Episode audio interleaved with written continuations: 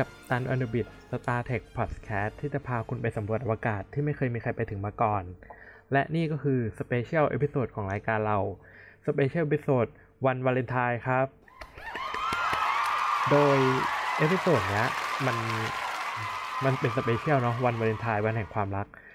ตอนแรกก็คิดอยู่แล้วว่าอยากจะจะเล่าอะไรสักอย่างในวันวันวาเลนไทน์แล้วทีเนี้ยคุณ Starlord โฟร์เค เขารีพลายมาใน Twitter ไอ้คุณ Starlord โฟร์เค เนี่ยมันเป็น account รีวิวหนังเว้ยก็คือเล่าถึงมันนิดนึงไหนๆเขาก็แบบเป็นคนจำนวนไม่มากที่ฟังรายการเราแล้วก็คุยกับเราคือคือเขาเป็นแอครีวิวหนังที่จะมีคอนเซ็ปต์ประมาณว่าหนังดีชูนิ้วโป้งหนังที่มันชอบกลางๆอ่ะมันก็จะให้นิ้วชี้หนังที่มันไม่ชอบมันก็จะให้นิ้วกลางอะไรอย่างเงี้ยอันนี้คือคืออ่าคอนเซ็ปต์ของตัวเขาแล้วเหมือนช่วงนี้มันก็ทำอ่าพอดแคสต์กับแอคเคาท์ opening credit ใช่ปะเออนั่นแหละ something ก็ก็ลองเข้าไปดูใน Twitter ของเขาแล้วก็ไปหาฟังกันดูได้แล้วทีเนี้ยเข้าเรื่องไอ้คุณ Starlord โฟร์เค มันก็บอกว่าอยากให้ลองทำเอพิโซดที่เล่าถึงความสัมพันธ์คู่รักใน StarTech แบบความสัมพันธ์อ่าทางอะไรวะคู่รักอ่ะเออจะบอกว่าเซ็กชวลมันก็ดูดูเกินดูเกินไปนิดนึงก็คือตัวละครไหนที่มันมีโมเมนต์การมีความเป็นแบบเฮ้ยคู่รักหรือปูพื้นให้รักกันอะไรอย่างเงี้ยอยากให้เราเอามาเล่าซึ่งสารภาพว่าเราเล่าไม่ได้เพราะว่าหนึ่งคือ Star Trek มันมีตอนเยอะแล้วเรารู้สึกว่าถ้าเราจะเล่าความสัมพันธ์ของตัวละครเนี้ยเราต้องไปกลับไปย้อนดูตอนที่อ่ามันสำคัญสำคัญของมันแล้วแล้วคือนั่นแหละคือคือเราจะเป็นพวกที่แบบกลับไปย้อนดูก่อนถึงจะมาแบบจดดีเทลแล้วก็จะเอามาเล่าอย่างตอนที่ผ่านๆมาของรายการเราเนี่ยเราก็จะย้อนกลับไปดูทุกตอนเลยนะว่าแบบเฮ้ยเราตกหล่นอะไรหรือเปล่าอะไรแบบเนี้ยทำให้ไอ้การที่จะเอามาเล่าเรื่องเรื่องทั้งหมดของแบบเฮ้ยคู่รักอะไรอย่างเงี้ยเรารู้สึกว่าเราทำไม่ได้อันนี้พูดตรงๆเลยแต่ว่าหัวข้อในวันเนี้ยมันก็ยังเป็นความรักอยู่เว้ยแต่ว่ามันเป็นความรักในจินตนาการมันคือแฟนฟิกชั่นตบมือทำไมวะเป็นการตบมือที่แบบขาดช่วงเลยนะคือเล่าถึงแฟนฟิกชั่นหน่อยคือคือเราอาจจะคุ้นกับคำว่าแฟนฟิกชั่นมากมากมากมากในยุคนี้เพราะว่าเราก็จะเห็นกันหมดครับแฟนฟิกชั่นอ่าไอดอลเกาหลีแฟนฟิกชั่นของซีรีส์หนังต่างๆซึ่งซึ่งมันมีแฟนฟิกชันเยอะมากอย่างแบบแฟนฟิกชันแฮร์รี่พอตเตอร์อย่างแบบทุกคนก็น่าจะเคยเห็นเนาะแบบเฮอร์ไมโอนี่มัลฟอยอะไรเงี้ยมันก็มีแล้ว StarTech ก็มีแฟนฟิกชันเว้ยและต้องพูดว่า StarTech มีทุกวันนี้ได้เพราะว่าแฟนฟิกชันเราเคยเล่าไปใน อี พี หนึ่งว่าอ่า The Original Series อ่ะมันโดนตัดจบเพราะไม่มีคนดูใช่ไหมแต่ว่าในยุคนั้นอ่ะไอไอคนที่ดูจำนวนน้อยเนี่ยมันอยู่กันได้ด้วยแฟนฟิกชันคือโดนตัดจบละเขาก็เขียนแฟนฟิกชันลงในนิตยสารกันเองอ่านกันเองแล้วมันก็ก่อร่างสร้างตัวมากันแบบทุกคนค่อยๆเขียนแฟนฟิกชันมามาอ่านกันแล้วมันก็เลยทำให้ชื่อของ StarTech อ่ะอยู่ในยุคนั้นแบบไม่ได้หายไปไหนจนซีรีส์มันถูกเอากลับมาฉายรีรันอีกรอบตอนช่วงประมาณกลางๆเจ็ดสิบแล้วมันก็ยิ่งเฟื่องฟูเข้าไปใหญ่ในเรื่องแฟนฟิกชันโดยแฟนฟิกชันของ StarTech เนี่ยมันมันไม่ใช่แค่แบบเฮ้ยเรื่องแบบไอ้คู่จิ้นนะคือมันก็จะมีทั้งแบบเรื่องการผจญภัยหรือว่าอะไรวะเออการผจญภัยแบบแบบ StarTech สไตล์เลยคือมันก็มีคนที่แต่งแบบนั้นแบบจริงๆจังๆก็มีไอ้ความเป็นคู่จิ้นก็มีหรือการที่มโนตัวเองคาแรคเตอร์ขึ้นมาว่าเป็นแบบฉันถูกห้อมล้อมด้วยตัวละครใน Original Series อย่างที่เราคุ้นหูกันก็คือ Mary Sue ที่เอาไปใช้เรียกคาแรคเตอร์ผู้หญิงที่อ่าไร้แบ็คกราวด์แต่จู่ๆแบบเก่งทุกอย่างมี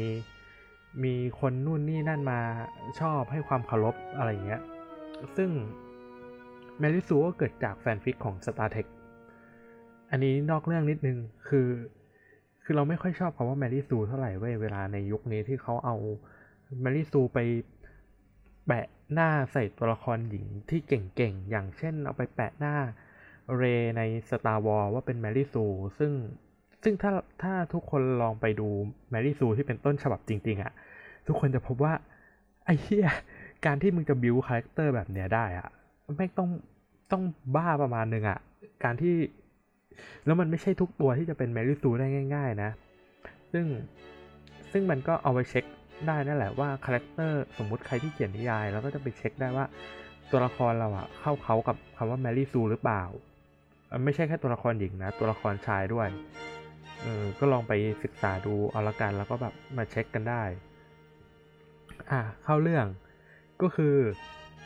มันมีแฟนฟิกเยอะเว้ยแล้วแฟนฟิกที่เป็นคู่จิ้นอ่ะมันก็มีอยู่แล้วแบบหลีกเลี่ยงไม่ได้คือยังไงมันก็มีแน่นอนและเป็นส่วนสำคัญในคอมมูนิตี้อันนี้นั่นก็คือเอ้ยเสียงอะไรวะแป๊บนึงอ๋อตกใจเมื่อกี้เผลอกดในคอมไปแล้วมันมีเสียงแจ้งเตือนมาเพราะว่าแบบสลับโปรแกรมตกใจไปเองทำให้สเปเชียลเอพิโซดของ อี พี นี้ก็คือท็อปสิบห้า Star Trek Fan Fiction คู่ชิปอันนี้ไม่ได้คิดเองด้วยจริงๆเราเอาท็อปิกเนี้ยมาจากเว็บ Star Trek Official คือมันพอดีเลยเว้ยคือคือมันวาเลนไทน์พอดีเขาก็อ่าเว็บ Official เขาก็หาคอนเทนต์แหละไอ้เราก็พยายามจะหาคอนเทนต์เหมือนกันก็ไปเจอว่าเฮ้ยมันเป็นหัวข้อที่น่าสนใจก็ก็เอามาเล่าเป็นสเปเชียลเอพิโซดละกันเข้าเรื่องก็คือ Star Trek มันอยู่มาได้ด้วยแฟนฟิกเนาะแล้วทาง Star Trek Official อ่ะ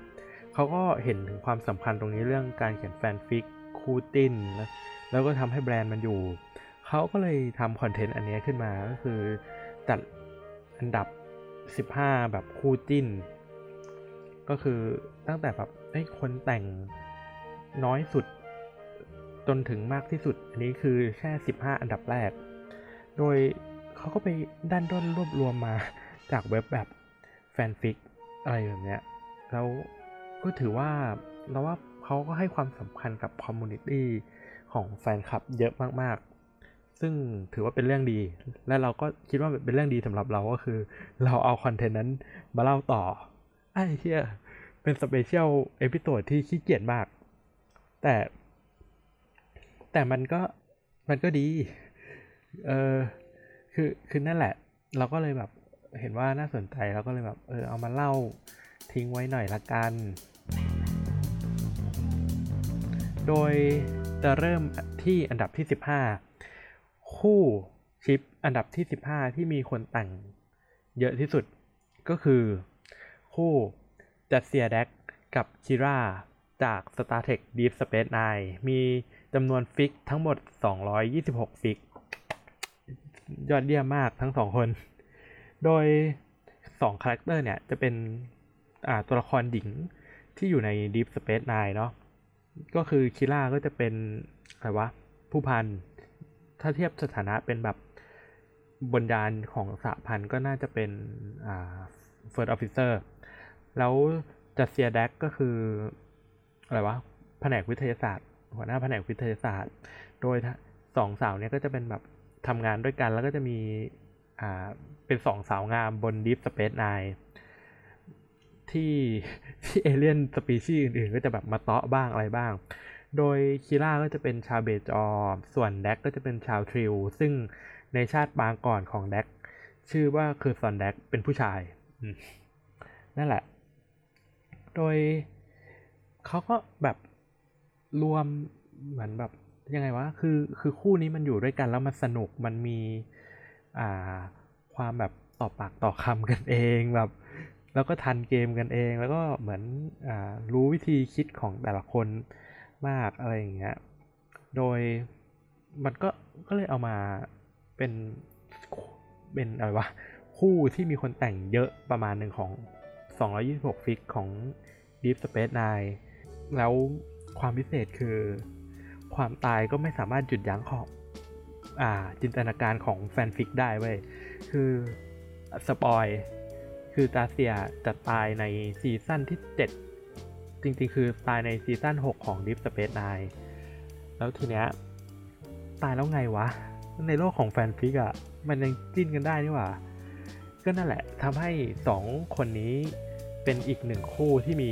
คนแต่งเยอะมากๆแล้วอันดับที่สิบห้าอันดับที่สิบห้าอันเนี้ยจะเรียกว่าไงดีวะเป็นคู่ที่ทุกคนรู้อยู่แล้วว่าต้องคู่กันนั่นก็คือวิลเลียมไลเกอร์กับจีอันนาชอยจาก Star Trek The Next Generation มีคนแต่งไปทั้งหมดสองร้อยเจ็ดสิบหกฟิกชั่นไม่รู้จะพูดอะไรคือคู่เนี้ยเราก็จะเห็นทุกอย่างอยู่แล้วในซีรีส์อ่าคือมันเปิดมาด้วยกันที่ทั้งสองคนเคยคบกันประมาณหนึ่งช่วงเวลาหนึ่งแล้วมันต้องแยกจากกันแล้วมันก็มาเจอกันอีกครั้งบนยาน ยู เอส เอส Enterprise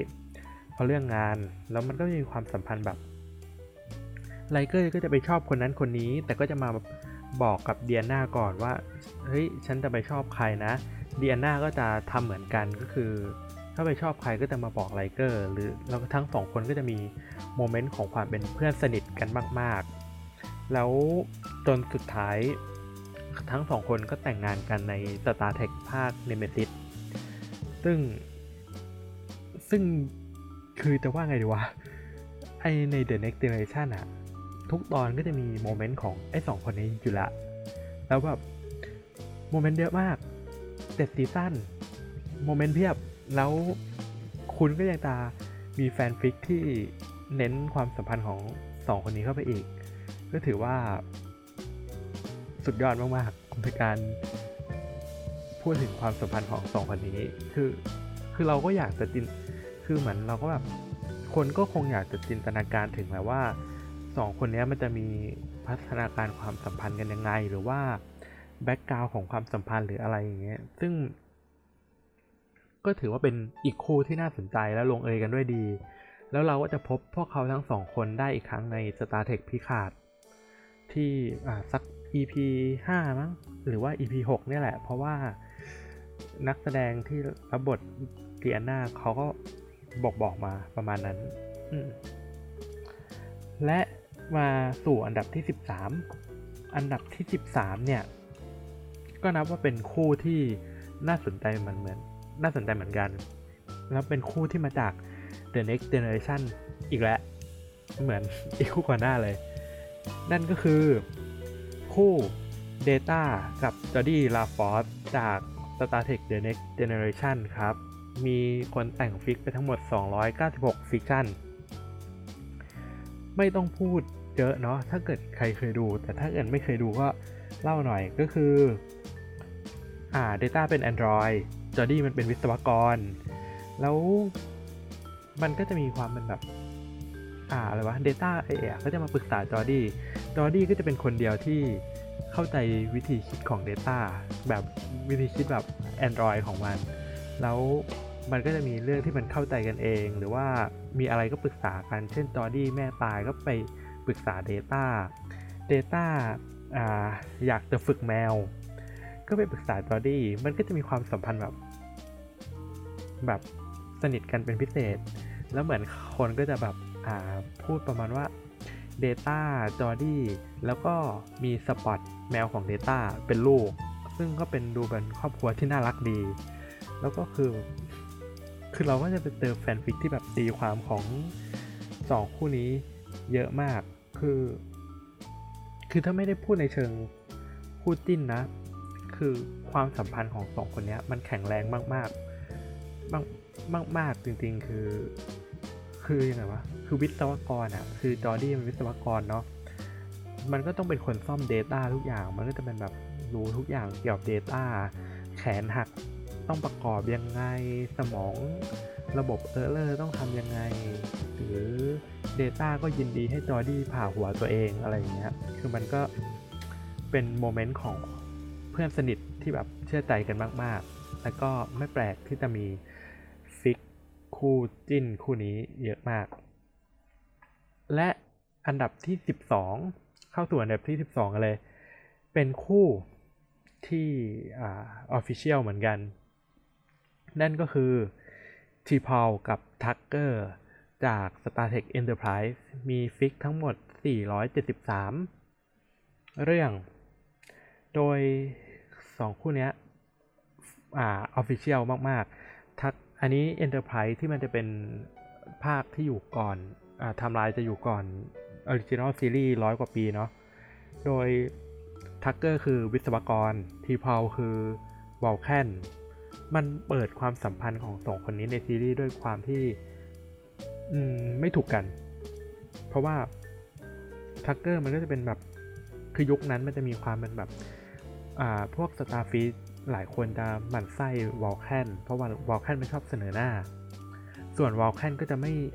สนิทกับมนุษย์เท่าไหร่คือคือทำงานด้วยกันได้แต่ว่าไม่ได้ไว้ใจเต็ม หนึ่งร้อยเปอร์เซ็นต์ ว่าเผ่าพันธุ์นี้จะมีศักยภาพมากพอแล้วทีเนี้ยมันก็จับพัดจับผูคือทีพาวต้องขึ้นมาบน เอ็น เอ็กซ์ ศูนย์ หนึ่ง Enterprise มันก็จะแบบมีความละครไทยคือผู้ชายปากร้ายกับผู้หญิงที่ไม่พูดอะไรแต่ก็ตอบกลับอย่างเดียวเช่นแบบคือคือพูดน้อยตอบกลับหนักอะไรอย่างเงี้ยทีพาวมันก็จะเป็นลักษณะนั้นก็คือสไตล์เบาแค่น่ะนึกอะไรฉันก็พูดไปตรงๆเช่นแบบอิ่วกลิ่นมนุษย์เหม็นอะไรเงี้ยซึ่งทักเกอร์แม่งคือวิศวกรที่บ้างงานเออะก็อยู่ในห้องเครื่องยนต์คือมันก็จะเริ่มความสัมพันธ์กันมาประมาณนี้จนท้ายที่สุดแล้วช่วงหลังมันก็จะมีเลิฟสตอรี่ของคู่นี้มากขึ้นก็คือทักเกอร์ก็จะอ่ามีปัญหาเรื่องนอนไม่หลับทีพอก็จะเป็นคนเข้าไปช่วยเรื่องแบบจิตบำบัดจนความสัมพันธ์ของทั้งคู่มันแบบมากขึ้นเรื่อยๆมากขึ้นเรื่อยๆจนถึงขั้นลงเอยกันก็คือมีเซ็กซ์แต่ว่ามันมันก็ไป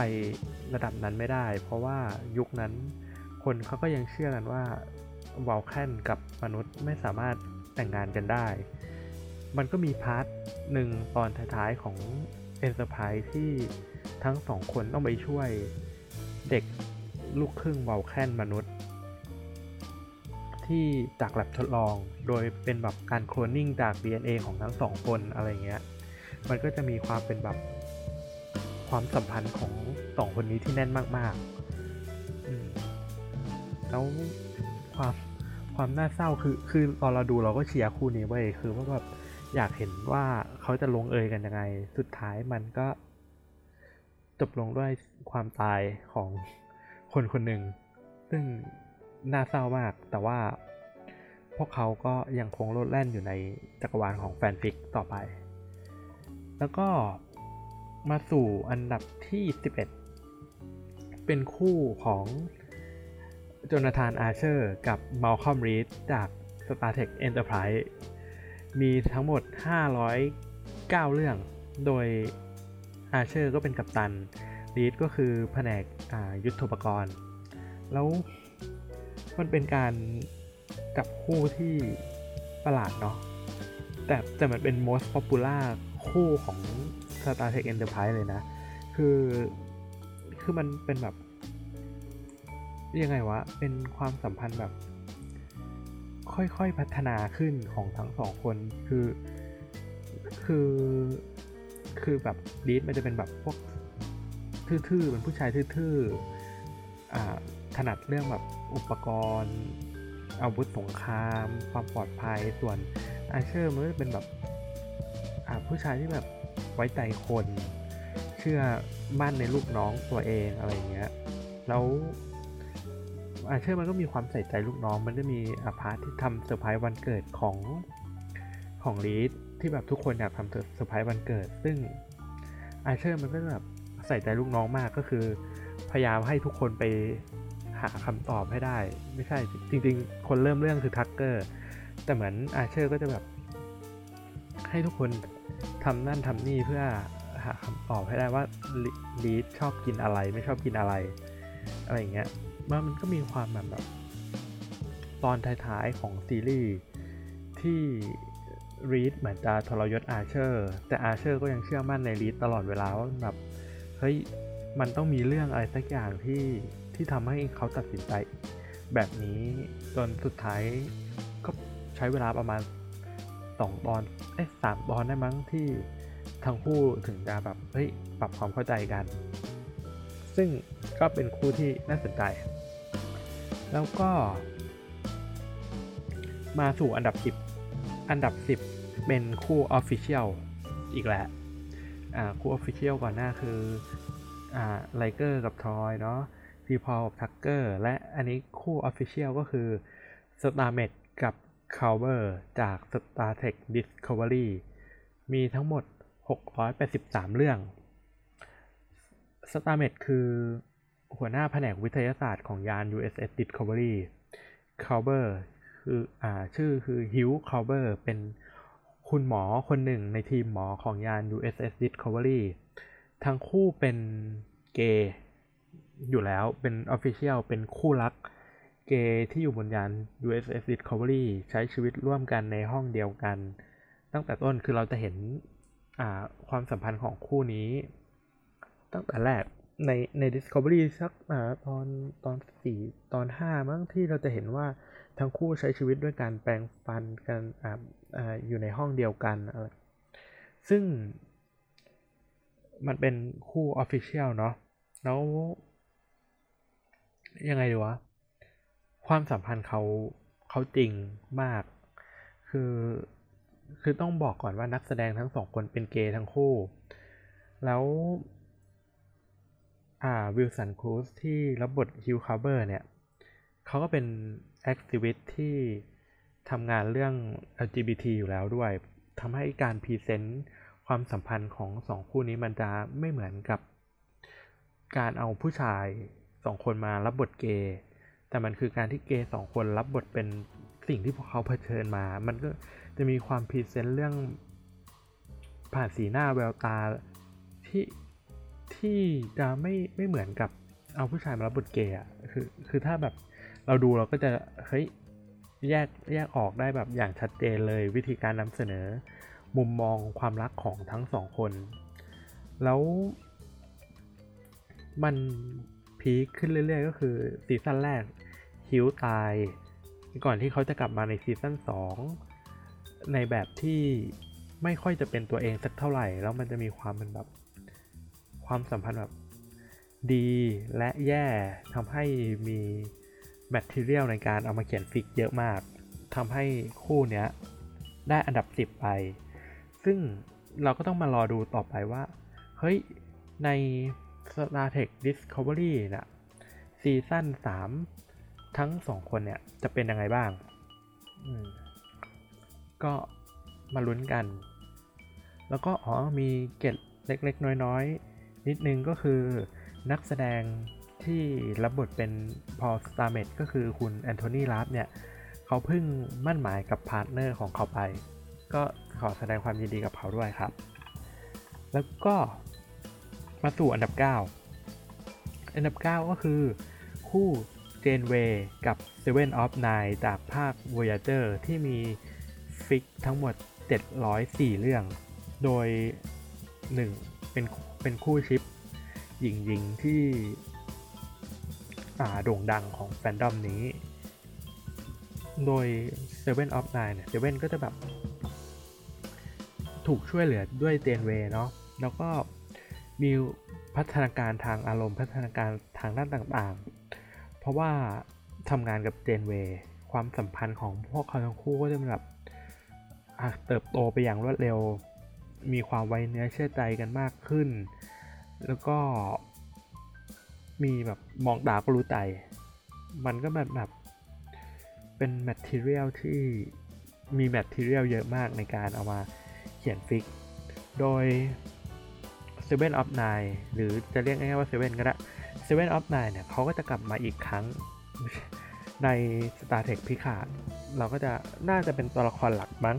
คงไม่ใช่ตัวประกอบโดย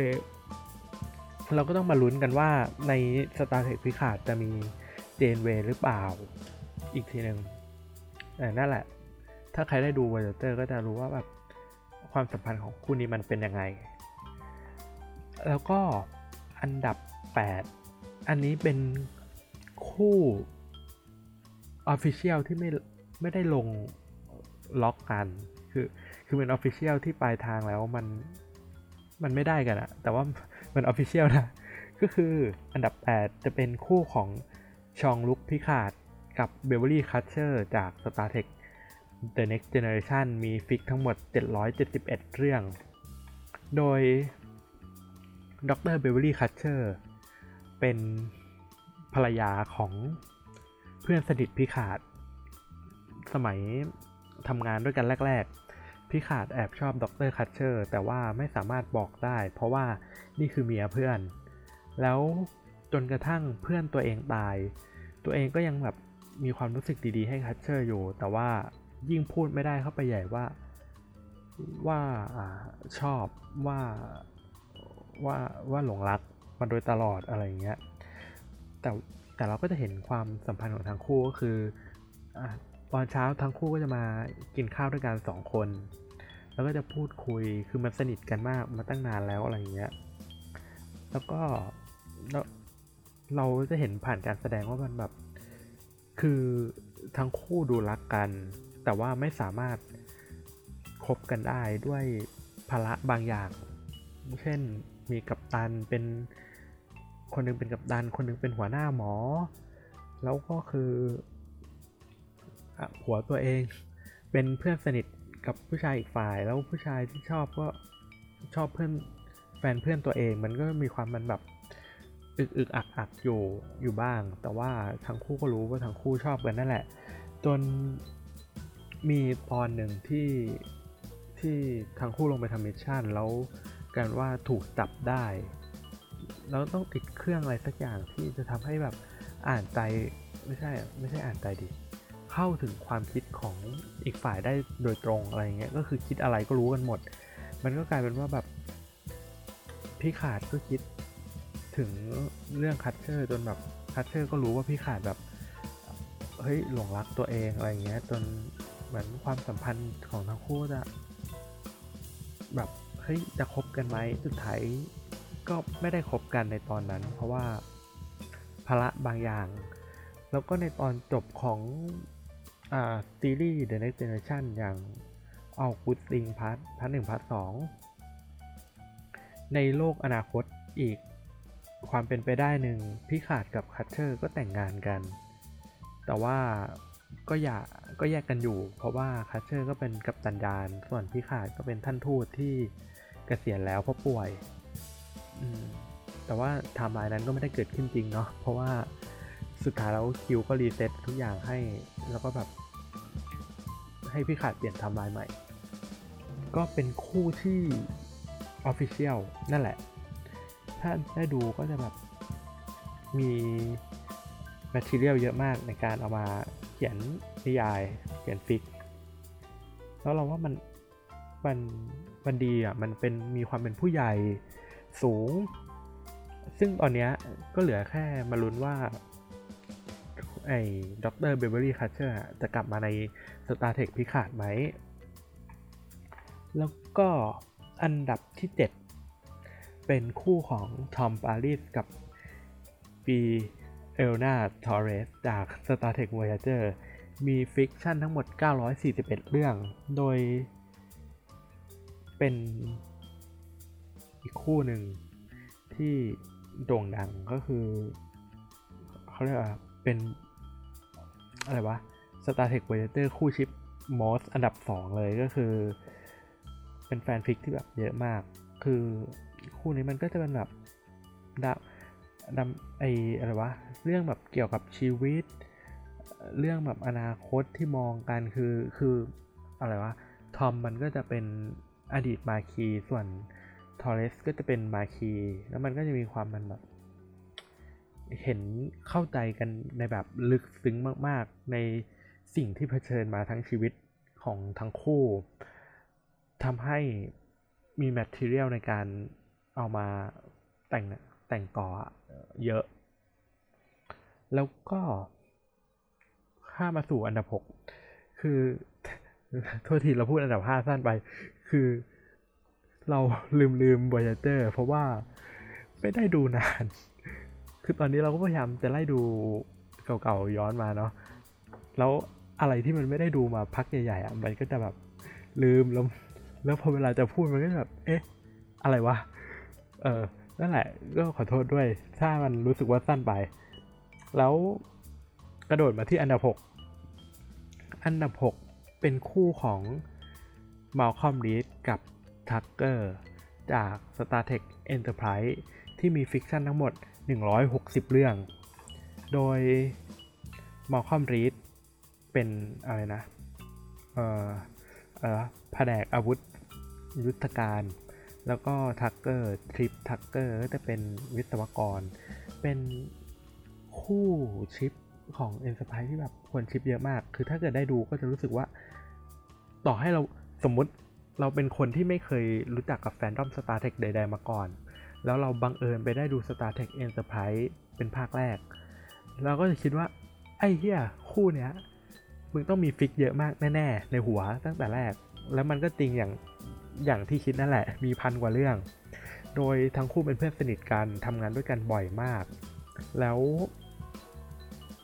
อ่ารีดมันก็จะมีความเป็นแบบดื้อประมาณนึงดื้ออยากจะทำนั่นอยากคิดว่าแบบ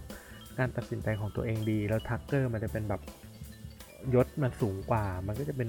คนสั่งแล้วมันก็จะเป็นแบบมันจะดื้ออะไรนักหนาอะไรอย่างเงี้ยหรือว่าแบบ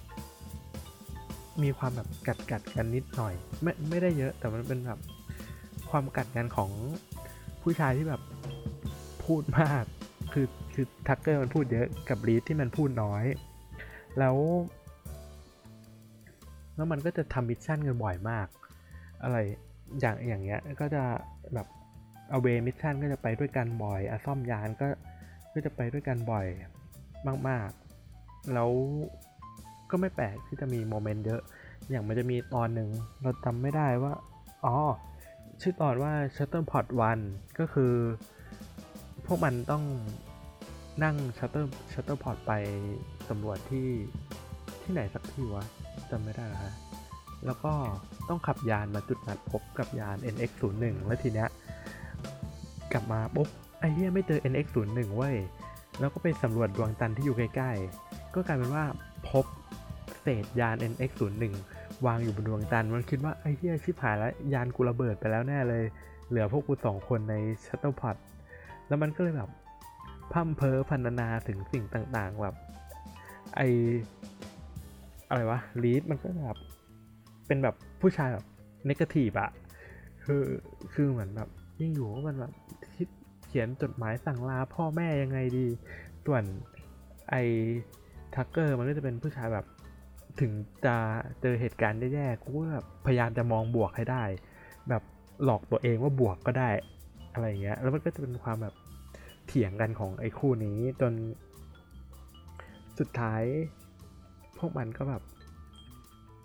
เหลือออกซิเจนอยู่ในยานน้อยมากจนค่อยๆหลับไปอะไรอย่างเงี้ยแล้วก็ไปเจอกับยาน Enterprise ยาน Enterprise ก็มาช่วยได้พอดีแล้วมันเป็นฉากปิดก็คือทั้งสองคนถูกช่วยไปอยู่ในห้องพยาบาลแล้วทักเกอร์มันก็หลับอยู่แล้วลีดมันก็นอนอยู่ข้างๆลีดมันก็เลยพูดประโยคนึงขึ้นมาว่าหลังจากนี้ผมขอเรียกคุณว่าเพื่อนได้ไหมอะไรแบบประมาณนี้ก็คือปกติที่ผ่านมามันจะเรียกกันด้วยแบบเซอร์เป็นแบบให้ความเคารพอะไรอย่างเงี้ยแบบตำแหน่งอะไรอย่างเงี้ยแล้วมันก็เป็นตอนจบแบบอ่าโรแมนติกประมาณนึงอ่ะนี่ก็เป็นคู่อันดับหก Reed กับ Tucker เนาะแล้วก็แน่นอนว่า Tucker มันมีคู่ Official คือ T-Paul คู่ Official ก็ไม่สามารถมาหยุดยั้งความแรงของคู่นี้ได้แล้วก็มาสู่อันดับห้าละห้าอันดับสุดท้ายอันดับห้าคือ Chekhov Zulu จาก Star Trek Original Series ที่มีฟิกทั้งหมด หนึ่งพันเก้าสิบสี่ เรื่อง Chekhov กับ Zulu ก็เป็นที่ชื่นชอบของแฟนดอม Star Trek อยู่แล้วโดยทั้งคู่ก็จะเป็นแบบลูกเรือที่เป็นแบบเมมเบอร์หลักของ Original Series แล้วมันก็จะมี Friendship ของทั้งคู่ที่เป็นแบบแข็งแรงยิ่งในหนังอ่าภาคในภาคหนังอย่างแบบอ่า Final Frontier ที่มันต้องแบบไปอยู่ด้วยกันอะไรเพื่อแบบตามหา Kirk Spock McCoy อะไรอย่างเงี้ยมันเป็นการแบบตัวละครสองคนพยายามผ่าความสิ้นหวังด้วยกันแล้วก็เราก็จะเห็นอีความคู่เนี้ยจะถูกจับคู่ด้วยกันบ่อยมาก ก็แมททีเรียลเยอะแยะจนต่อเนื่องมาถึง StarTech Kelvin Timeline ของ เจ เจ Abrams เนาะเราก็จะเห็นว่า J Corp ที่จะอยู่คู่กับตูรูตลอดแบบอ่ะนั่งประกบติดกันอะไรแบบเนี้ยแล้วไม่แปลกที่แฟนแฟนฟิกมันก็จะแบบแตะหลักพันขนาดนี้อันนี้ก็เป็นอันดับห้าอันดับที่หกไม่ใช่อันดับที่หกสิอันดับที่สี่ก็คือสป็อกกับอูฮูล่าจาก Star Trek Kelvin Timeline หนังมีฟิกทั้งหมด สองพันสองร้อยยี่สิบสาม เรื่องโดยอันนี้เป็นคู่ Official ของ Kelvin Timeline ก็คือสป็อกกับอูฮูล่าเขาเดทกันอยู่ก็เราจะเห็นว่าเขาตั้งแต่ภาคแรกแล้วที่ที่สองคนนี้เขาแบบเหมือนเคิร์กก็จะไปต่อต่ออูฮูล่าแต่ก็มันก็จะมีซีนที่อูฮูล่าเขาแบบอ่ะแสดงออกว่าอ๋อเขากำลังแบบคุยกับสป็อกอยู่หรือดิฟไอไม่ใช่ดิฟสเปซไนน์อินทูดักเนี่ยก็จะมีความสัมพันธ์แบบของของสป็อกกับอูฮูล่าออกมาชัดเจนแล้วก็ในบียอนที่ตอนเปิดออกมามันก็อ่าเป็นภาพที่อูฮูล่าเขาคืนสร้อยให้กับสป็อกเหมือนแบบขอเลิกจนตอนหลังเขาก็แบบเออกลับมาคบกันอะไรเงี้ยคือคือมันเป็นคู่ Official แล้วด้วยความที่มันเป็นแบบคู่ Official เนี่ยมันมันอะไรวะเขาควรเรียกว่ายังไงดีจะฟิกยังไงอ่ะมันก็ก็ไม่ก็ได้อ่ะคือคือเราจะสร้างโมเมนต์ขึ้นมาเองแบบอะไรยังไงเหนือจินตนาการแค่ไหนมันมันก็ยังได้เพราะว่ามันเป็นคู่ Official อยู่แล้วด้วยซึ่งก็ไม่มีปัญหาทำให้คู่เนี้ยมี power มากในการไต่อันดับมาสู่อันดับที่สี่แล้วก็ต่อไปเป็นอันดับที่สามอันดับที่สามตกเป็นคู่ของบาเชียกับแกเร็กจาก Star Trek Deep Space Nine มีฟิกทั้งหมด สองพันสี่ร้อยเจ็ดสิบแปด เรื่องโดยบาเชียคือคุณหมออ่าดรบาเชียเนาะแล้วก็กาเล็กกาเล็กคือพ่อค้าเสื้อผ้าของชาวคาร์ดาเซียนที่ทำงานอยู่เอ่อที่เปิดร้านอยู่ใน Deep Space Nine โดยอย่างที่เรารู้ตอนแรกว่าอ่าอะไรนะบาเชียบาเชียเขาจะชอบป้อสาวแล้วก็จะให้ความสนใจกับจัสเซียแดกเป็นพิเศษแต่ว่าในโลกของแฟนฟิกมันมีอิเลเมนต์อ่ามันมีแมททีเรียลมากพอที่จะทำให้คู่ของบาเชียกับกาแล็กเนี่ยมีฟิกจำนวนมากก็คือมันจะมีมันจะเปิดเรื่องมาตั้งแต่แรกๆแล้วที่บาเชียเขาจะไปนั่งกินข้าวแล้วกาแล็กเขาก็จะเข้ามาทักทายแล้วพูดคุยกันก็จะเป็นตอนที่สองคนเนี้ยเป็นตัวนำอะเยอะมากกาแกาแล็กก็จะเป็นแบบอ่าพ่อค้าที่รู้ข้อมูลของอ่าคาร์ดาเซียนเยอะมากแต่ก็จะเป็นแบบพวกพูดไม่หมดก็คือตั้งใจว่าจะแบบเก็บส่วนที่สำคัญสำคัญไว้แล้วก็ใบส่วนบาเชียก็จะเป็นแบบเอ้ยเฮียเขาเขาพูดอะไรวะเขาเขาคิดอะไรอยู่เราต้องตีความครับความความคิดของกาแล็กออกมาให้ได้มันก็จะมีแบบแมททีเรียลประมาณว่าเออกาแล็กบอกว่ามันจะมีนัดส่งของกับคลิงออนอะไรแล้วกาเล็กก็เลยบอกว่าให้บาเชียมาที่ร้านเขาตอนสามทุ่มแล้วบาเชียก็แบบเอ้ยไปที่ร้านของกาเล็กตอนแบบดึกๆดื่นๆซึ่งมันมีอะไรแบบนี้บ่อยมากเช่นแบบกาเล็กก็จะบุกเข้ามาในห้องบาเชียเพื่อบอกว่าเฮ้ยเรารอไม่ได้แล้วว่ะเราต้องไปทำนู่นทำนี่กันอะไรอย่างเงี้ยซึ่ง อ่าความสัมพันธ์ของคู่เนี้ยในในซีรีส์มันก็สนุกเพราะว่ามันแบบยังไงวะคือบาเชียมันไม่ค่อยทันพวกแบบหัวหมอแล้วพอเอามาอ่าเป็นฟิกมันก็มีมุมที่สามารถแบบเอาไปเล่นได้มากมายแล้วก็นั่นแหละเป็นคู่ที่แฟนๆชอบอยู่ประมาณหนึ่งก็ทำให้เขาได้ที่สามไปครองส่วน เอ่อเข้าสู่อันดับสองอันดับสองคือเจนเวย์กับชาโคเทจาก Star Trek Voyager มีฟิกทั้งหมด สามพันสี่ร้อยสี่สิบเอ็ด เรื่องก็จะเป็นคู่กัปตันกับรองกัปตันยานเนาะแล้วเหมือนสถานะของชาโคเทมันก็จะเป็นแบบอ่าเป็นรองของเจนเวย์อยู่คือเจนเวย์ก็มีความออกคำสั่งได้ชาโคเทก็จะต้องทำแต่ว่าด้วยความที่ทั้งสองเคยเป็นอ่าชาโคเทเขาเคยเป็นกัปตันของฝั่งมาคีเหมือนกันทำให้มันมีแบบวิธีคิดที่ใกล้ๆกันทำให้มันมีแบบแมททีเรียลที่จะอ่าอะไรวะแมททีเรียลที่จะแต่งฟิกออกมาเยอะมากๆแล้วมันก็จะเป็นแบบเขาก็จะอยู่คู่กันตลอดอะฟีลเหมือนพี่ขาไลเกอร์ที่ก็ต้องแบบประกบประกบกันไปอะไรเงี้ยทำให้คู่เนี้ยเบียดขึ้นมาเป็นอันดับสองแม้ว่าบทอะไรบทต่างๆเนี่ยเขาก็จะเป็นแบบให้ชาโคเทจะไปอยู่กับเซเว่นบ้างหรือว่าเจนเวย์จะไปอยู่กับเซเว่นบ้างแต่ก็ไม่สามารถหยุดความร้อนแรงของคู่เจนเวย์กับชาโคเทในโลกของแฟนฟิกได้อันนี้ก็คืออันดับสองและอันดับหนึ่งก็คือก็คืออันดับหนึ่งนี่แทบถ้าพูดถึงแฟนฟิกอะยังไงอันดับหนึ่งมันก็ต้องเป็นของแก๊งนี้นั่นก็คือเคิร์กสป็อกแมคคอยจาก Star Trek Original Series และ Kelvin Timeline รวมกันมีฟิกทั้งหมด สองหมื่นสามพันสองร้อยหกสิบเจ็ด เรื่องก็คือยังไงวะคือมันมีฟิกเคิร์กสป็อกอยู่แล้วตั้งแต่แบบอ่าแรกๆของ Original Series คือคืออะไรวะจีน โรเดนเบอร์รี่เขาแต่งให้มันเป็นทริโอสามคนอยู่แล้วเคิร์กสป็อกแมคคอยถ้าดูก็จะแบบ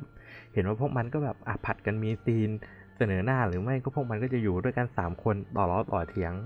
กันอะไรแบบประมาณนี้แล้วฟิกเคิร์กสป็อกมันมันมันอยู่มันอยู่อย่างยืนยงมาตั้งแต่แรกอยู่แล้วจนอ่าอะไรวะเคลวินไทม์ไลน์โผล่ขึ้นมาหนังของ เจ เจ เนาะมันก็เลยมีฟิกของเคิร์กแมคคอยเข้ามาแทรกมากขึ้นจากจากที่เดิมของเดิมก็มีนะแต่ว่าพอมีเคลวินอะก็มีเคิร์กแมคคอยโผล่เข้ามาแล้วคือถ้าได้ดูในอ่าไตรภาคของ เจ เจ Produce เนี่ยเคลวินอะเคิร์กกับแมคคอยมันจะมีความมันแบบไอ้เหี้ยสนุกอะพวกมึงอะสองคนเนี่ยแล้วแต่ของเคลวินอะมันก็จะมีคู่official ก็คือสป็อกกับอูล่าด้วยเนาะแต่ก็เออตัดไปเพราะมันเป็นอันดับที่เท่าไหร่วะตะกี้อันดับที่อ่าอันดับสี่แล้วก็แล้วด้วยความที่เคลวินมันมันบูมขึ้นมามันอย่างภาค Beyond มันก็จะมีสป็อกแมคคอยที่แบบคนนึงป่วยไอ้หมอก็ต้องช่วยแล้วก็แบบไอ้ผู้ป่วยแม่งก็ปากหมาเหลือเกินแล้วพอมาเจอกันก็ไม่ได้เป็นเคิร์กสป็อกแมคคอยแล้วกลายเป็นว่าพอมาไล่ดูทั้งหมดของอ่าแฟนฟิกตั้งแต่ยุคแรกๆก็คือมันจะเป็นเคิร์กสป็อกอ่าเคิร์กสป็อกเคิร์กแมคคอยสป็อกแมคคอยแล้วมันในต่อให้เราจับเป็นคู่มันก็จริงอะแต่ในของแต่ละคู่อะมันก็จะมีตัวละคร